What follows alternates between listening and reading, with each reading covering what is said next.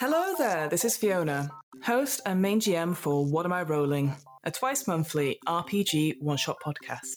This is a bonus Q&A episode to tide us over to the next one-shot, and it is indeed a very special Q&A, as this week I had the absolute pleasure of interviewing game designers Chris McDowell and Johan Nohr about the upcoming remastered release of Into the Odd, a rules-light, flavor-heavy role-playing game of industrial horror and cosmic strangeness. Bastion is the only city that matters. In its industrial age, it sits as the smoke shrouded hub of mankind, surrounded by a world of lurking horrors and cosmic interference.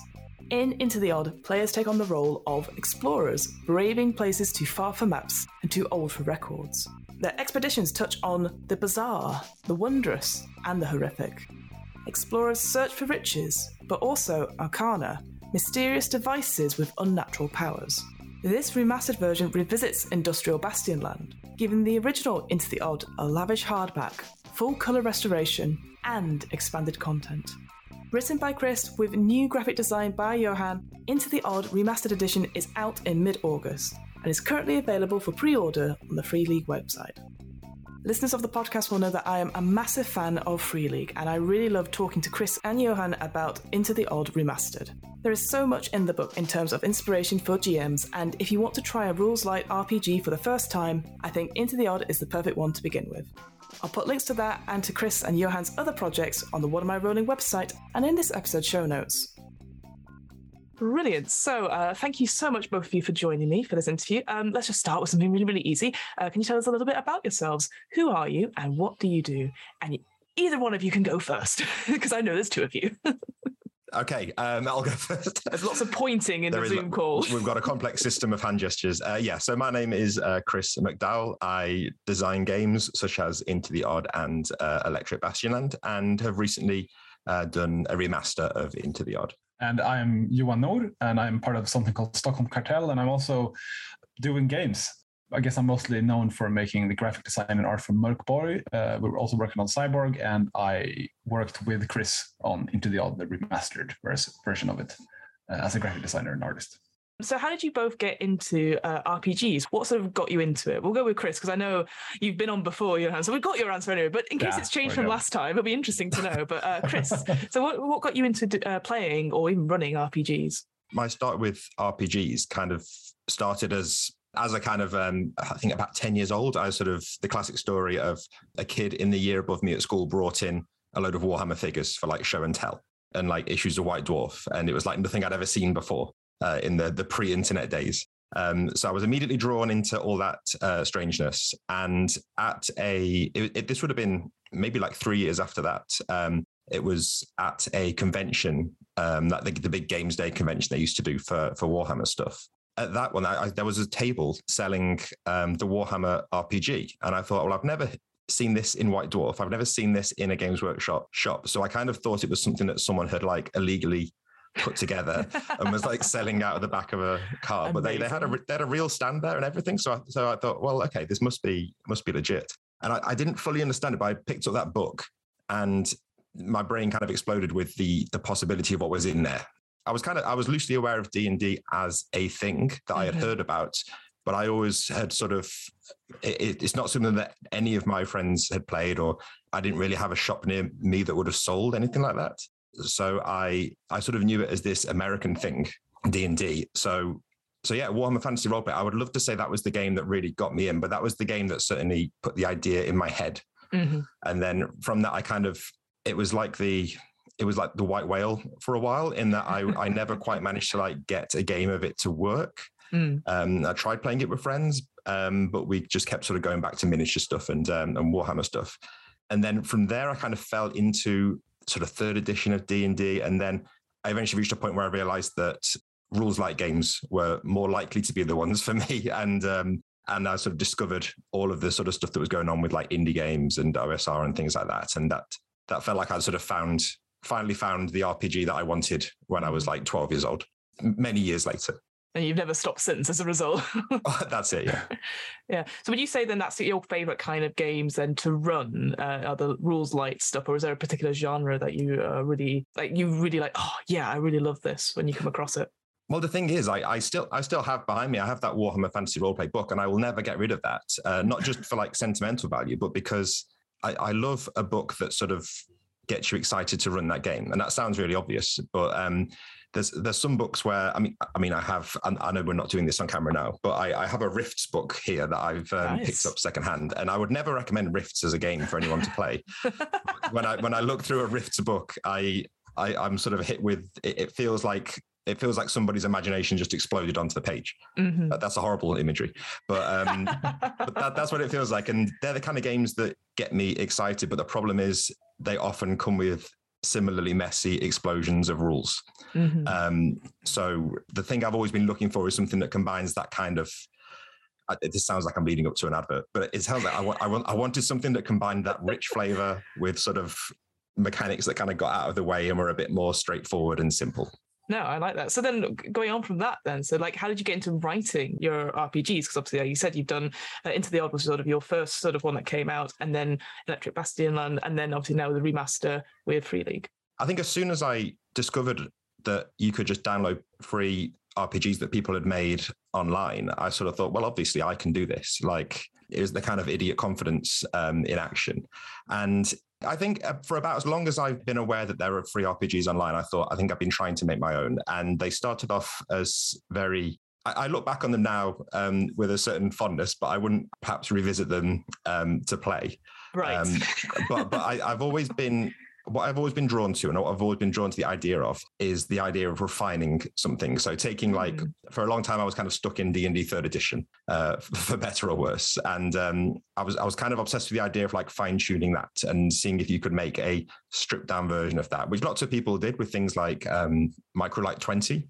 Mm-hmm. Um, was a big inspiration for for what I've been doing. It's based off a, a different version of D and D, but things like Searchers of the Unknown. Um, so I've always tried to make these very stripped down rules light rules and seeing how far you can go with that. As that's always been kind of a bit of a passion of mine. And I know as well with you, uh, Johan, with like Mörk Borg and, and Cyborg and stuff like that, it's very similar, right? Like rules like let's go. we don't have time to waste around, right? No, exactly. And I think like the, the fewer rules or the simpler rules you have, the more you open up to your own rulings and your own like uh, imagination at the table. Because that was my problem when I first tried like Dungeons and Dragons like role playing games because I was interested in what what that was about. There was uh, Pathfinder that I ran, mm-hmm. and it is quite crunchy. It's very crunchy. And I just realized after a while when we played a campaign that I had no, there was no space for me as a GM to invent my own things in this. I was just like following along a thing. Mm. And so when I got into the OSR and more rules light stuff, then I felt more free to like just come up with whatever, either right before we play or at the, you know, seated at the table. So I think that's that's what I like so much about it. And yeah, so it's quick and easy.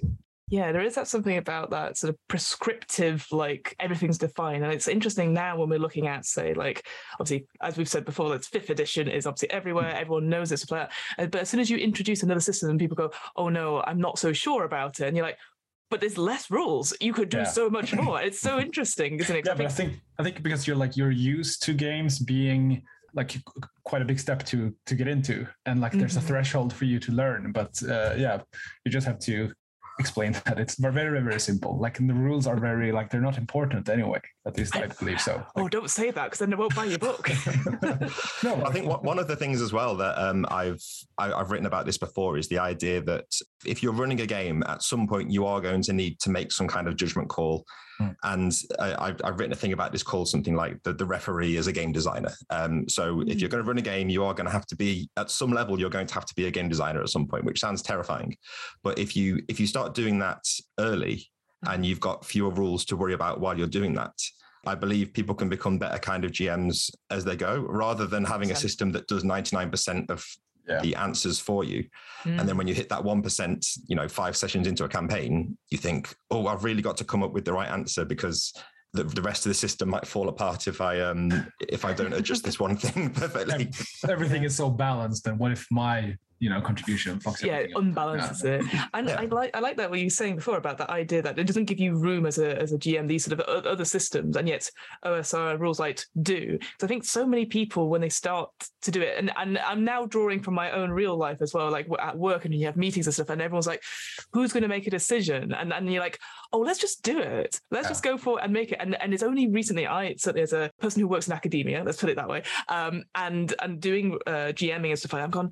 So what? The you know the rules don't matter. Let's just do something because then we can move the story along, and then it, we get away from this block. And I think there's it's that worry sometimes, uh, certainly with GMs, about making the mistake and then ruin ruining in quotation yeah. marks everything. And you're like, no, we've moved on. we've got from got from this point A. We've not got to point B, but we're taking a side route, and it's great because now we, we can. We, there's another problem we can we can work on together. So I just I think it's so true that using rules it can only get you so far and then as a person being able to improvise and to make those judgment calls to, uh, decision making in general is so important. And yeah i think people cling to like but the rules say this and you're like yeah. no it's not the rules. Yeah exactly. It's, it's the, i mean the it, it's not the, the unique thing of rpg of tabletop rpgs the unique thing is that you have a gm Mm-hmm. And I know I know there are war games and stuff that have referees, but like for the most part, t- tabletop role playing games have a kind of um, that's their like that's their defining factor is that usually there is somebody running the game that can make these calls. So I think the more you the more you lean into that, the better experience you're going to have in, in mm-hmm. my experience. So uh, let's talk about then uh, Into the Odd then. So for those people who don't know, who have been living under a rock, uh, haven't looked at any gaming magazines or any reviews, but what is Into the Odd and how does it differ from other RPGs that are out there? So Into the Odd is a the phrase that I've used is rules light, flavor heavy. Um, so, like I mentioned before, I, I, always wanted to have a game that has that kind of rich flavor of something like Warhammer Fantasy Roleplay, or even something like Rifts, where you're looking through it and you're getting excited about the world and you're seeing all these exciting things, but also had the rules on the very much on the far minimalist end of the spectrum. So something like Microlite 20 or even things like Risus um, and the kind of thing that you might get for free just in like a two page document. Because I hadn't really seen a game that had combined those two things, the sort of the very stripped back rules while still having all of this flavor. It's essentially a game about exploration and problem solving.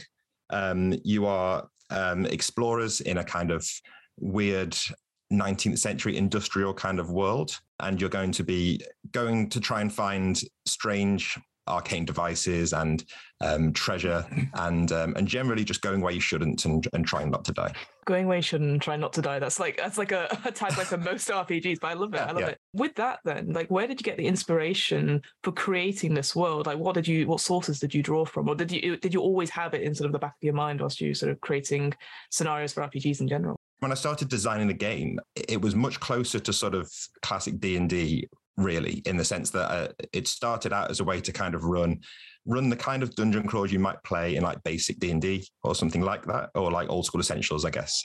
But then, as as I started to get a feel for the things that I really wanted to be in there, um, so I really wanted it to have a kind of a not a classic kind of fantasy flavor, more of like a. The, I wanted the monsters to feel more like something out of a sci-fi or a horror film, mm. rather than dragons and and orcs.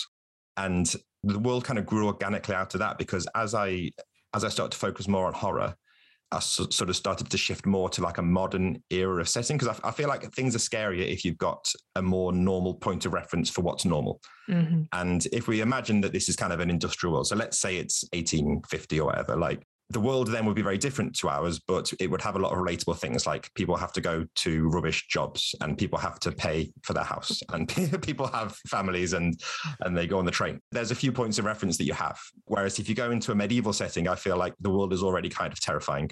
Mm-hmm. Um, so I wanted to move it to something a little bit more.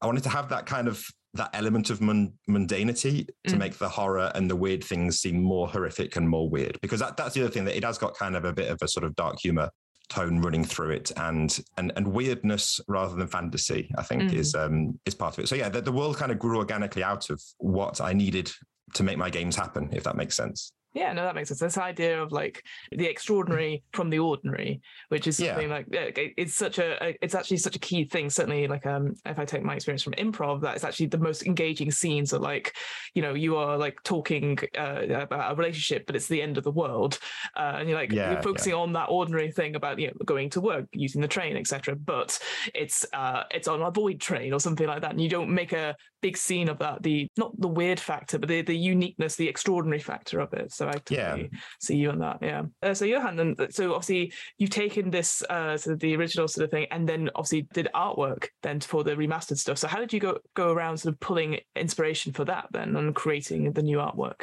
when we started working on this, we had some good talks, and we we had like a, a vision. Or you, Chris, came into this with uh, a vision of what you wanted to do, a little bit artistically as well. So we had some, we had like a mood board and everything, and we we wanted to capture that feel of you being like explorers trying to make sense of this weird weird world uh, where you when you leave your like normalcy and you go into the strangeness like that sort of i think maybe i see the adventurers being like they're trying to map this and they're trying to understand it but it's so strange so it's difficult to do that. Uh, so a lot of the artworks are like as it would appear in like journals or scrapbooks or notes from an in-game character w- with like little graphs and, and notes and uh, like something that you find on maybe the the body of a deceased explorer or something mm. deep down in a dungeon. I looked through a lot of like public domain libraries, a lot of museum galleries that they have that you can use, and I made this cut and paste like collage art out of yeah. it. So, and it was a style that I hadn't really seen that much in in games. Mm. Uh, I mean, I've seen the use of public domain art a lot, but not like made this way. Mm. And and yeah, so that was the artwork, and then I paired that with a pretty like not well traditional in a way graphic design and and, and layout that is very like readable and very usable, mm. but it has it has a nice contrast between the two, like the elegant design and this kind of weird art. So no, I definitely see that. With, yeah, the copy and paste sort of feel of it, you definitely see that with that adventure right at the end, which I know has been expanded from the original version. And that, what I loved about that, it was like, oh, that's really cool. And now I, now I, all I want to do when I'm running any games, any dungeon, is to create post-it notes to put down yeah. like, as a physical thing, because like so much of the time you, it's already revealed, like, oh, we're gonna go down there. But if you had post-it notes for it, I was like, oh, and so that that for me was like a real like light switch moment. I was like, I want to do that. It's a waste of post-it notes at the end of the night, but it will look really no, cool. It's a lot of fun. Oh, Plus, yeah. I mean, you can just you can just put them out there and make the dungeon map. You can draw on top of the post-its, and you know you don't feel bad if you rip one out and you make another one to change. That, yeah, that that, that room's now gone forever because you didn't. Yeah, or it changed yeah. this much. You can have like here's the big monster, and okay, now it's gone, and you know, so that's a good idea. So yeah, so obviously the original came out uh, 2014, which feels like a lifetime ago. So I appreciate that I've instantly aged us all. Um, so what can we expect in the remastered one? Because I know obviously it's been out for a little while with the Kickstarter, etc. But it's obviously coming out to Free League that you can buy uh, pretty pretty soon. So what what's uh, what can we expect differently from the original? So what I wanted to do was, um, so after I did Into the Odd, I did Electric Bastionland, which was mm. kind of it sounds silly to say my my version, but I kind of think of this setting as something that people would make their own. Yeah. Um, but it was like this is my version of my setting. so this is like my mm. follow-up to the book, which uses the same rules, but it has a different kind of approach and a slightly different take on the kind of the tone. But then there were people that still were really kind of clamoring for more stuff to do with Into the Odd and wanting more of like almost like a straight second edition. Mm. And I, I didn't really want to do a new edition because I think if I was going to do that, as I did with Electric Bastion, that I'd want to make it almost an entirely different kind of type of book. Right. Um, I'd rather make something new or make a sort of a perf- perfect version. This sounds sounds very grand. a perfect try and make a perfect version of the thing that already exists. Because when I did the original, it was kind of the first thing I'd done, mm-hmm. and uh, we had slightly more limited resources. And I I've learned a lot of stuff since then. Mm-hmm. Um, so I wanted to try and make a a really good version of that thing rather than try and change too much of it. So what I decided to do was tidy up some of the the things that just needed tidying up rather than trying to fix any like mechanics or things like that and mm-hmm. then to expand it. So it, has got more content. So then like you said about the dungeon it's in there. Used to be a one floor dungeon it's now three. Um, the wilderness area has got a lot of extra stuff in there. It's got a few little mini dungeons scattered around it and there's more random tables in the the addendum at the back Mhm. and more weird so arcana are the sort of the weird not quite magical not quite sci-fi devices that you have in the game. There's more of them and um just more more stuff really. And um a lot more.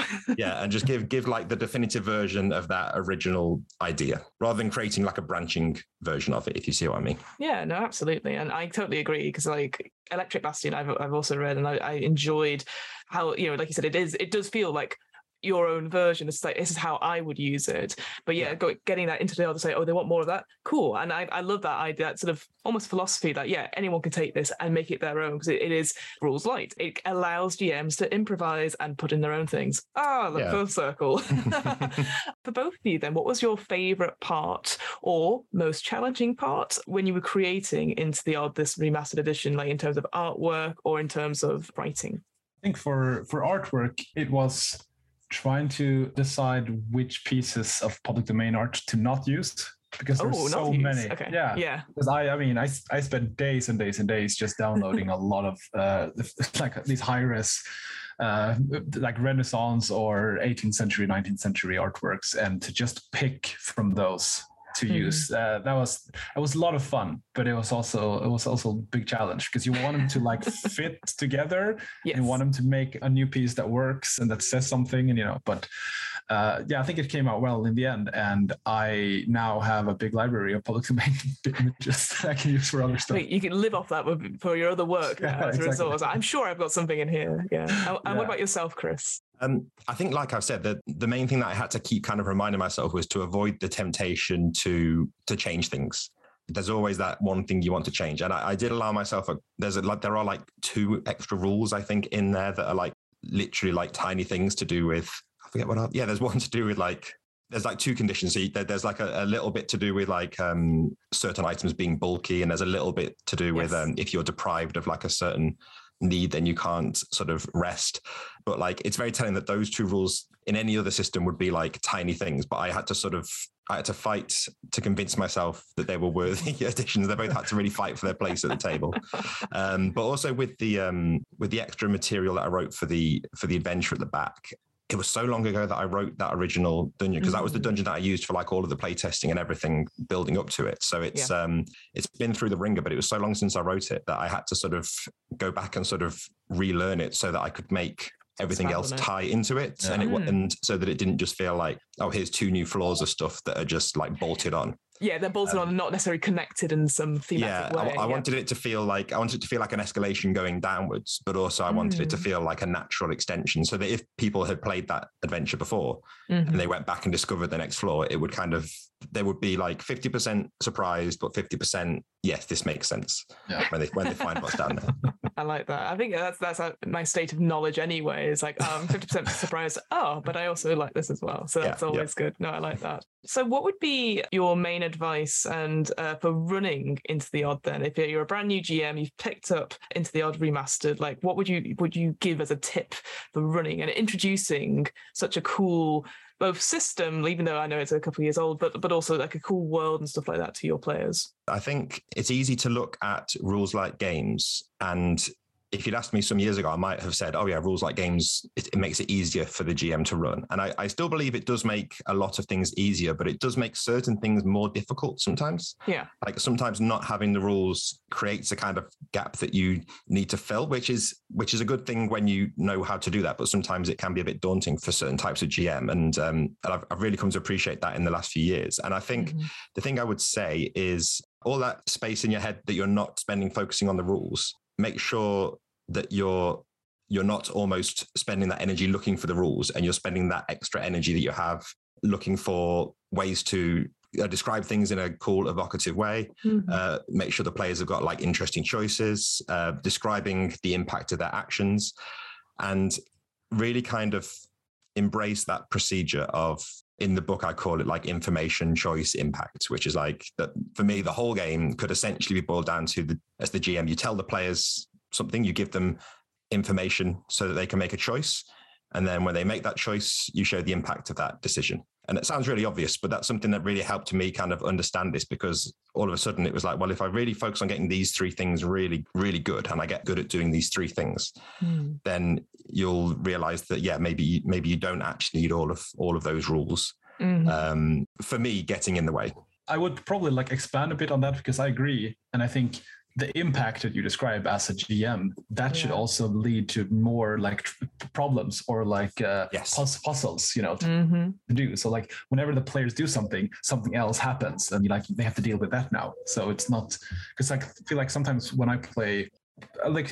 I was, or especially earlier when we- when we played, there was a lot of like I describe something as a GM, the players answer, and then I just tell them what happens, and then nothing else happens. And then Yeah. like okay, so what now? Mm. But I think like if you, if you want to keep it fluid and like dynamic and moving, always like progressing, you have to always give them new obstacles as a result of what they did. So Yeah, it's always And I- driving that story forward, isn't it? Yeah. yeah and like uh, like they're never i mean they will succeed and they will reach like success that means the exact same thing but uh, they will also always have something to do you know Actually, I, I have a, a similar question for you, uh, Johan. Because, like, obviously, you've done so much in terms of uh, designing for other games and stuff like that. Like, obviously, you know that you you're an amazing uh, game designer and illustrator as well. Like, what would you say to somebody who's wanted to really get into illustrating stuff, apart from obviously downloading all Creative Commons stuff? Uh, but like, like, what what would be your big tip for like creating stuff for for a game, or or in just in general to increase their skills or something that they really want to do?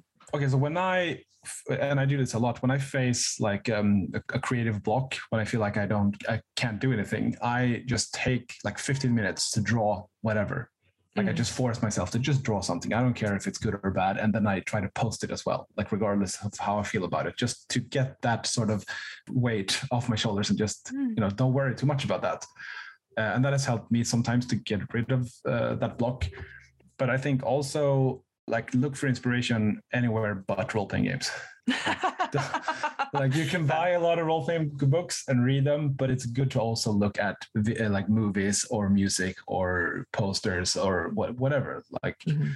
Because otherwise it's easy to just make the same thing again and again over and again. over. yeah, Yeah, no, that I completely think that's fair. Well, brilliant. We're coming to sort, sort of the end of the interview now, so thank you guys so much. Um, I just wanted to ask both of you if you got any other plans for future, any other projects in the work. I appreciate into the odd, you know, you've done that now, and you're like, ah, time to rest, and you're like, no, more projects, and so I appreciate that. So it was always like, a, like I've just finished this masterpiece, and now you're asking me what I've got next. Um, but I know obviously you might have a couple of things in, in the things. So it'll be interesting to know if you if you folks have got any other projects, or if you just plan to just like chill out and just like, you know what, I just want to play my game for a bit. Leave me alone. Well, weirdly, it's um, I did treat myself to a little bit of a break after um, after finishing sort of my end of um, into the odd, but um, but sort of my bit's been done for quite a while, so I've kind of um, I kind of had my uh, rest period, if you like, now, and uh, obviously we're dealing with I'm dealing with um, some well, I'm not dealing with the distribution myself, but what Free League is dealing with dis- distribution right now, so it's still all ongoing. But um, Yeah. but I, I I've got a lot of I'm very good at starting projects. I'm fantastic at starting projects. Um, less so at finishing them. But um, Yeah. I'm currently um, I'm currently playing around with sort of a new sort of a follow up to Electric Bastionland, if you like, uh, which we're tentatively calling Primeval Bastionland, which is this kind of hex crawling thing. It's in the very early stages. I released like a playtest thing this week, um, wow. and I don't know if it's going to be a thing that goes anywhere, but that's that's what I'm currently messing with. If not, it can go on the pile with the other uh, ten uh, projects. you'll finish them later one day Yeah. Yeah. yeah yeah, yeah. yeah, yeah, yeah. Of course. That's fair. What about yourself, Johan? Uh, no, I'm, I'm keeping busy absolutely Yeah, I, mean, know. Yeah, you- you've always got stuff on. yeah, I was, I, yeah, but uh, there are different stages of completion. So uh, yeah, we just we just finished. Like Cyborg is also like in the same stage of distribution, I think. I mean, it's slightly uh, after uh, Into the Odd, but that's reaching backers now. And then I'm working on a couple of other projects, rel- more or less related to Mörkborg, which has sort of taken over my life since the last couple of years. But, uh, Yeah, But no, yeah. that's fair. so it's more more will come definitely. More, more will come. I love Yes. that as a statement. That's before Chris is like, I've just got all these projects I need to do. Brilliant. Well, thank you guys so much. I really, really appreciate it. Uh, my final, final question is always where can we find your work? Where can we get into the odds? And where can we follow you if you've got social media you want to put out? Or even if you're like, don't follow me, I've got loads of stuff on and I don't need to know it. Um, any recommendations, whether they're gaming related or not? So just what, whatever you feel like. Into the Odd uh, Remastered is currently going out to Kickstarter backers now. Um, it, various parts of the world are in various stages of distribution, but when, when they're all done, it'll go up for general sale through Free League. So if you watch, uh, the, there's an Into the Odd page on the Free League site. If you watch there, um, you'll be able to see when that's available. It hopefully won't be too long now. Mm-hmm. Um, in terms of keeping up to date with what I'm doing, all my links are at bastionland.com, where I do a blog, I do videos and occasional podcasts. And there is a Discord server, which is the best place if you want to sort of actually ask me anything. And my recommendation, I should say, because um, I keep harping on people about this, but I'm going to keep on harping louder, is um, I, I, wish everyone would write more blogs um, and uh, and link to people's blogs. So if you've got any good blog recommendations, uh, link them to me, and you can look at the blogs that are linked on my sidebar to find uh, some interesting things people have written first of all, you can find anything with you related to Mörk Borg at like we're on Mörk Borg on pretty much every social media. Uh, we also have a, a, quite active Discord channel that I recommend that you join. There's a lot of good stuff there, and I'm also like doing posting my own art and stuff on Instagram. I'm called Art by Nohr and OHR, and I'm on Twitter as well with my name Johan Nohr. So that's basically it. I'm, that's, I'm, I'm, I'm, way I'm way too active on all those places. So when you should be creating, I should artwork. be creating. Oh yeah. no! you don't know how many times I've told myself exactly that. oh, it's it's when your phone tells you you've spent this amount of time on Instagram. You're like, oh, how oh. dare you? You, che- you cheated on me. How, exactly. how dare you tell me exactly? It's been two hours a day. Yeah. Oh. Anyway, thank you guys so much. I appreciate it. I'm hoping to do more of these special Q&A bonus episodes in future, including Q&As on the one-shots we've run here at What Am I Rolling. If you have a question or think of an RPG designer you would like to see interviewed on this podcast, let us know. Our email address is whatamirollingpodcast at gmail.com. And that's it. Great. See you next time.